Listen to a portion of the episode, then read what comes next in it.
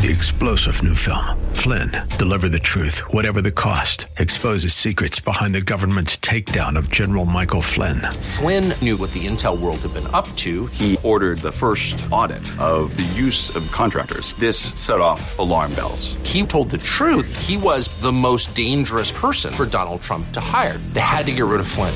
Flynn, deliver the truth, whatever the cost. Available now. Watch it today. Go to salemnow.com. Salemnow.com.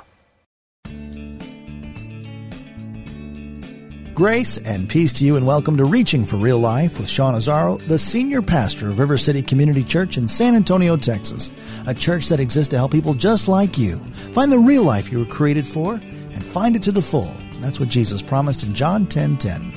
And today we continue in a series called The Faith that's based on the book of Titus, a letter to Titus from the Apostle Paul.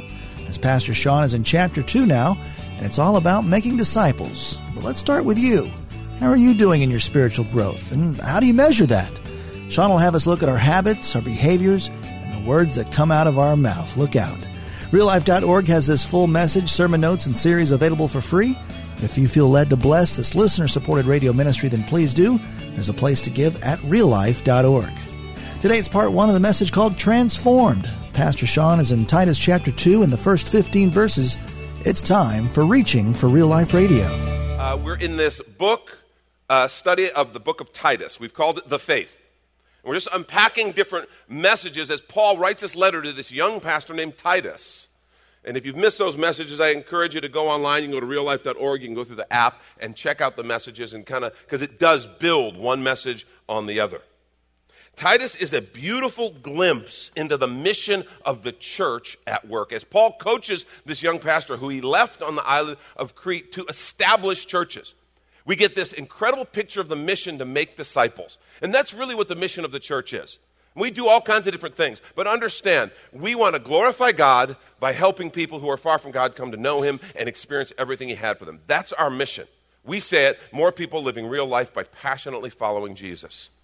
And we live in a world that is going crazy. We've seen 29 people killed in mass shootings in El Paso and in Ohio our world is going insane and our hearts break. We pray. But let me just tell you what it does is it lights a fire under us for our mission. Our mission is to make disciples, to help people grow, and we will do that however and wherever we can. That's what Paul is addressing here in the book of Titus. And what's fascinating as he does this is he addresses a multi generational church. And I love the multi generational church. You know, in our culture, we love to segment everything into ages, into generations. This is this type of church, this is that type of church. Kids are in all their different age levels, and I think age appropriate ministries are important.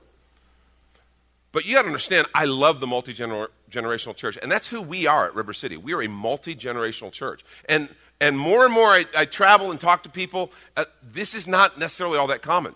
Some people think, well, this is a church for young families. This is a church for young people. This is a church for, for older people. And, and each church has to kind of focus in just on that crowd. I want to say to you, because of the family nature of the church, I think the church should be, in its true organic sense, multi generational. And we have been that since the very beginning. I mean, really, River City is a truly multi generational church. And I'm not just talking about attendance, I'm talking about in like our leadership. Okay? We started, the church started in, in our home, Lori's in my home. And Lori's parents, Butch and Linda Newman, have been apart since that very beginning. Uh, Butch is an elder with us and ministers and serves. You got to know, it's great to have family in church. I got a lot of family in the church. Uh, Butch to this day will still call me Shawnee Boy, which is really nice in the church you lead. Butch, I'm a pastor. Oh, I know, Shawnee Boy. We're so proud. Mm. Mm. Family church is fun. But I mean, it's awesome that they've been a part. And, and you know, obviously, Lori and I lead the fellowship as, as the senior pastors. Our kids are involved in ministry. Ryan is one of our kids who was just leading a worship. Lauren leads our creative arts ministry. They work with students, they work in ministry, they lead groups. Now, their kids, my grandchild, Rylan, the oldest, and Butch and Linda's great granddaughter, just were part of the worship team in VBS. I mean, that's what a multi generational church is all about. Uh, some of you guys know the Marcantel family. Uh, Rick and Linda are here. Hi, guys. You guys are everywhere. I don't even know how many. I, I hesitate names. But Rick and Linda are elders. They lead our real life Christian assistance ministry. Their daughters, Lana and Shanna, are on staff with us. Their son in laws minister and serve. Their grandchildren, uh, J- Jaden is our sound guy. Jacob works with our facilities team. Uh, uh, Patience and, and her husband, Will Cox. I mean, they're all over. And now their grandson, Noah, is going after my job, and it's just going to be a matter of time. I envision he and Ryan fighting it out years from now. Uh, good. Let them have it. That's multi generational. Bo Bowman is a, a part of our missions team, does a great job of helping people experience missions. His grandson, Christian, is a part of our leadership and works with our students. I'm, I'm just saying that's how the church should work. And, and our, our kids aren't just doing tasks, they're leading ministries. And I think that's possible. I love our worship team. Our worship team is a visual picture of that. You see a bunch of 20 somethings. Well, Derek kind of breaks that mold. Sorry, Derek. I love him, Bill Warren. You're laughing, Bill. I love him, Bill's playing bass. His grandpa up there, man. They even roll me out every once in a while and let me play along with the team, right? I, my favorite, uh, Brian Binky, okay? Uh, Josh Wright, who Josh actually just moved to Indiana but has been with us for years. Both those guys made fun of me as the old guy with the worship team, and they're the young, hip guys and all that. Well, now they're both dads. They both have turned 40, and now I see them with all these 20 something, and they're the old guys. I'm I mean, in Christian love, of course. It's all loving and caring. But I'm like, isn't that awesome? And that's not a typical thing. And, and I love the multi generational church, and that's a vision that we have here that families and entire families, and not, you know, I mean, I mean, so anyone can find a place. Anyone. Singles, couples, grandparents, grandkids. It's an awesome, awesome place. And Paul takes a moment and he addresses the multi generational church here because it's how the church was wired. In Titus chapter 2 is where we're going to be. Why don't you turn your Bibles there? We've got the notes in the app. Uh, we've got the notes uh, in the, your, your bulletin. You have a copy of notes, however you want to use that. Titus chapter 2. I'm going to begin with verse 1. Look what he says. He says, You, however, must teach what is appropriate to sound doctrine. Now, when you, when you read that sentence, you know he's referring to what happened before. And we're actually going to go there. As opposed to what was happening before, you do this. You teach what is appropriate to sound doctrine. Teach the older men to be temperate, worthy of respect, self control, and sound in faith, in love, and endurance. Likewise, teach the older women to be reverent in the way they live, not to be slanderers or addicted to much wine, but to teach what is good. They can urge, then they can urge the younger women to love their husbands and children, to be self controlled and pure, to be busy at home, to be kind, to be subject to their husbands, so that no one will malign the word of God. Similarly, encourage the young men to be self controlled in everything, set them an example by doing what is good. What's interesting is he's acknowledging that Titus is one of these young men. And so he kind of blends in this, this exhortation to young men, he blends in some words for Titus. By example, it's good. In your teaching, show integrity, seriousness, soundness of speech that cannot be condemned, so that those who oppose you may be ashamed because they have nothing bad to say about us. Teach slaves to be subject to their masters in everything, to try to please them, not to talk back to them, not to steal from them. We're going to look at this in a minute, but how can he say that? How can he say that? I'll, I'll explain that in just a moment. But to show that they can be fully trusted, so that in every way they will make their teaching about God, our Savior, attractive. Look at this. For the grace of God has appeared that offers salvation to all people. It teaches us to say no to ungodliness and worldly passions and to live self controlled, upright, and godly lives in this present age. While we wait for the blessed hope, the appearing of the glory of our great God and Savior Jesus Christ, who gave himself for us to redeem us from all wickedness and to purify for himself a people that are his very own, eager to do what is good. These then are the things you should teach encourage, and rebuke with all authority. Do not let anyone despise you. Let me pray for us. Lord, I just pray that you will speak to us. I pray that we'll hear your word. I pray that we won't try to dismiss your word or try to get your word to fit into our picture of the world, Lord. I pray that we will align our ideas, our lives to the truth of what you say and of what, who you are. We love you and we thank you. In Jesus' name, amen. Amen. So understand this is a passage of contrast. That's what that how you, however, okay? It's contrasting what came before regarding false teachers. And, and he also refers to rebellious men, empty talkers, deceivers. You remember how he closed the last chapter? This is, this is uh, chapter 1, verses 15 and 16. He says, To the pure, all things are pure, but to those who are corrupted and do not believe, nothing is pure. In fact, both their minds and their consciences are corrupted. They claim to know God, but by their actions, really important concept here, by their actions, they deny Him. They're detestable, disobedient, unfit for doing anything good. See what he's saying? They, this is what they're like. And, and the implication, remember, we talked in our Us and Them series and said when it comes to the brokenness of sin, there is no us and them, there's just us. In other words, when he says they are this way, you were this way apart from Christ. And his point is, but you shouldn't be anymore. Our faith should make an obvious, significant difference in how we view the world, how we see, how we live our lives, how we speak, how we think. And he, I find it interesting, he makes these unique exhortations based on life stage, based on where people are in their life. He starts with the older men, teach older men to be temperate. Think grandfathers. He's talking to the grandfathers who have raised their children, and he says to them, They're to be temperate, worthy of respect, worthy of respect, self controlled. By the way, he uses that word a lot in this passage. We're going to notice that. And sound in faith, in love, and endurance eh, grandfathers, whether you're an actual grandfather or not, you're in that life stage, you're supposed to be a foundation worthy of respect. I think sometimes we've been told, and we live in a society that looks down on, on people. They're so obsessed with youth. We look down sometimes on people who are older. That is just foolishness. It is deception, and it is wrong. It is definitely wrong.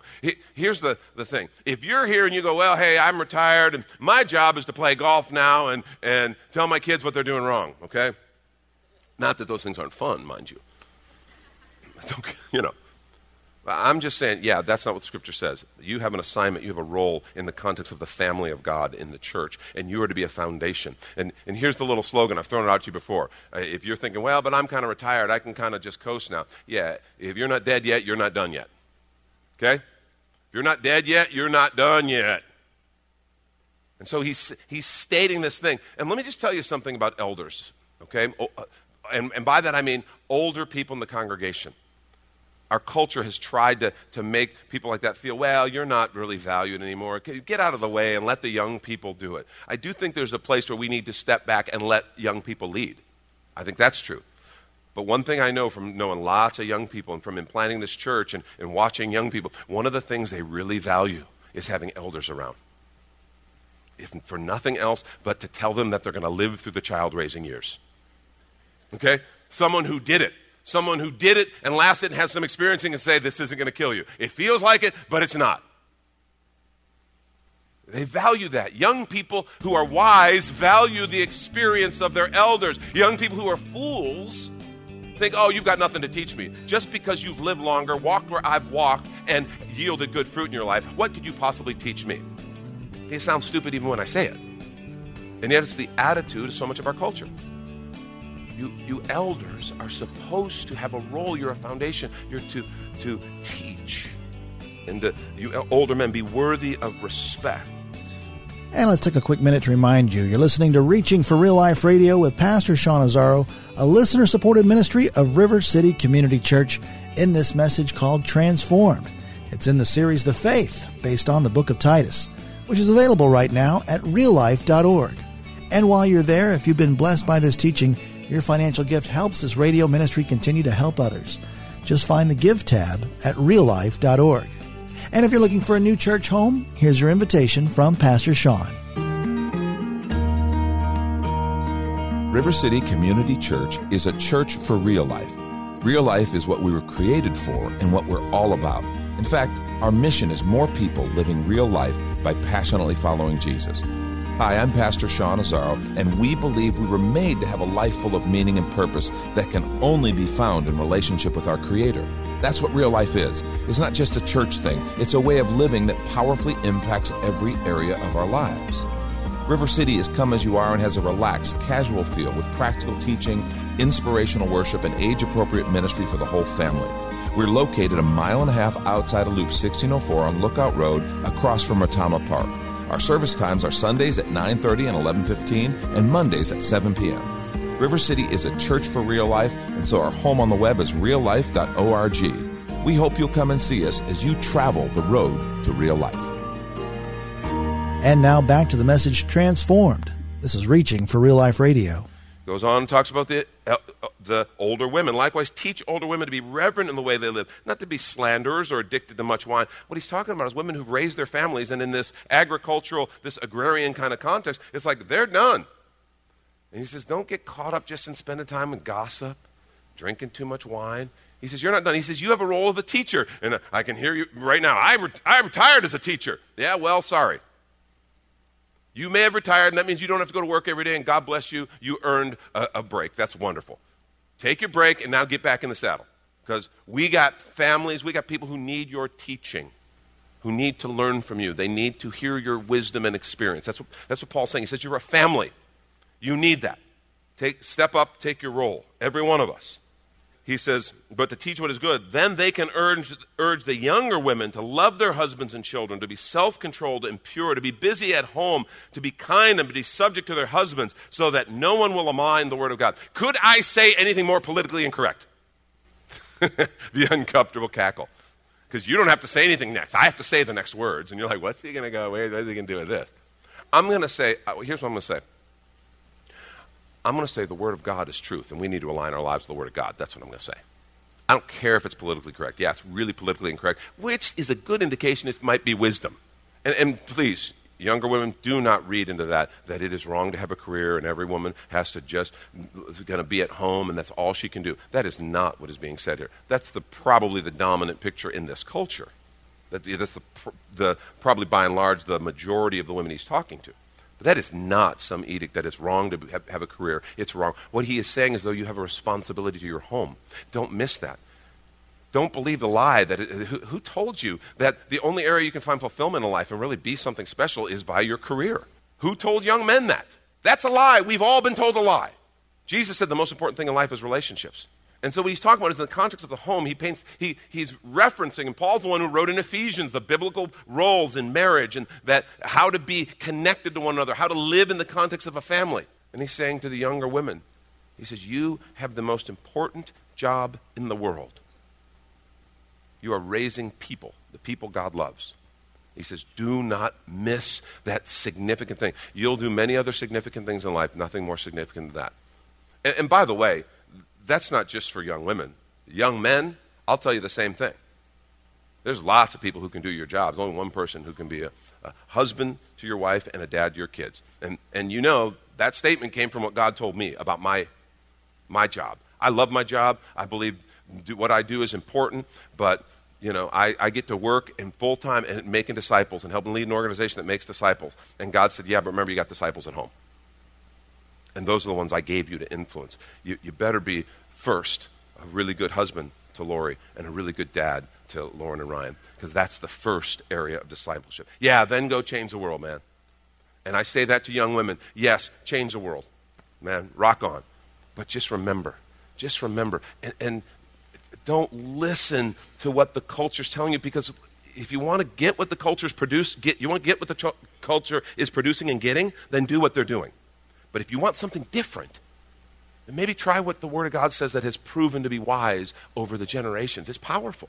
He says to the young men, He says, be self controlled. In everything, set an example by doing what is good. Just because you're young and impetuous and you got a lot of energy and you want to take the world, he says, be an example, be self controlled. In your teaching, he's now talking to Titus, but also to young men as they live their lives. Show integrity, seriousness, and soundness of speech that cannot be condemned. So those who oppose you may be ashamed because they have nothing bad to say about us. He goes to all these different levels. And then he goes and he addresses something that it's hard for us even to comprehend. He says to slaves, which were a part of this church. And it, uh, what I want you to understand, they're a part of the family. You've got to understand the context. In the context, slavery is a huge part of the culture. And so he's talking to slaves who, what's most striking, if you were in that culture, what would be most striking about this is that these slaves are regular members of the body of Christ. They're part of the family. Because you remember what Paul taught was in Christ there's neither Jew nor Greek, slave nor free, male nor female. We're all one in Christ. All these divisions that the flesh does, that are a result of our sin, he says, yeah, in Christ, those don't exist. Paul is literally envisioning a world where there will be no slaves. There will be no misogyny, treating people badly because they're women and maybe you have power over them, or, or there will be no racism where you treat people badly because they're of another race. He's, he's saying Christ has something different. He's, but then he turns to these slaves and goes, But you're here where you are right now. Because I could hear a slave, when he says these words, teach them to be subject to their masters and everything, to try to please them, not talk back, not to steal from them. Paul, you, you're not in this situation. How can you say that to us? And here's why he says it, but to show they can be fully trusted. Listen, so that in every way they will make the teaching about God, our Savior, attractive. Isn't that powerful? See, Paul is not endorsing the evil of slavery. But he's saying right now that's where you are. And even in the midst of that, Christ's power is greater. And you can change the world with love, with integrity. And, this is, I think, is an important message for us because we live in a world where the way you think you're going to change the world is by screaming and hate and by demeaning everyone who disagrees with you. That never works. Love is far more persuasive. And I want to suggest in our culture, which is struggling with racial, uh, racial unity and harmony, you'll never cultivate racial unity and harmony by calling everyone a racist. And I'm not saying, man, when we, if there's racism that happens, we need to confront it, we need to deal with it, and we need to treat it as the sin that it is. But what I'm saying to you, just understand by just kind of this blanket thing everyone's a racist and calling everybody a racist for whatever, to looking for it and trying to, to, to vilify people whether they are or aren't, you will never cultivate racial harmony and, divi- and, and unity. What you're doing instead is creating division. Love is unbelievably powerful. And you can call something wrong, you can refuse to tolerate it, and you can do it in love. And that's how you change people's hearts. See, because when you do it through anger and legislation and po- the exertion of power, it's, the change is only as good as the power. And as soon as the power balance sh- shifts, the change will be undone. We see that in our presidential thing, right? It's gotten insane.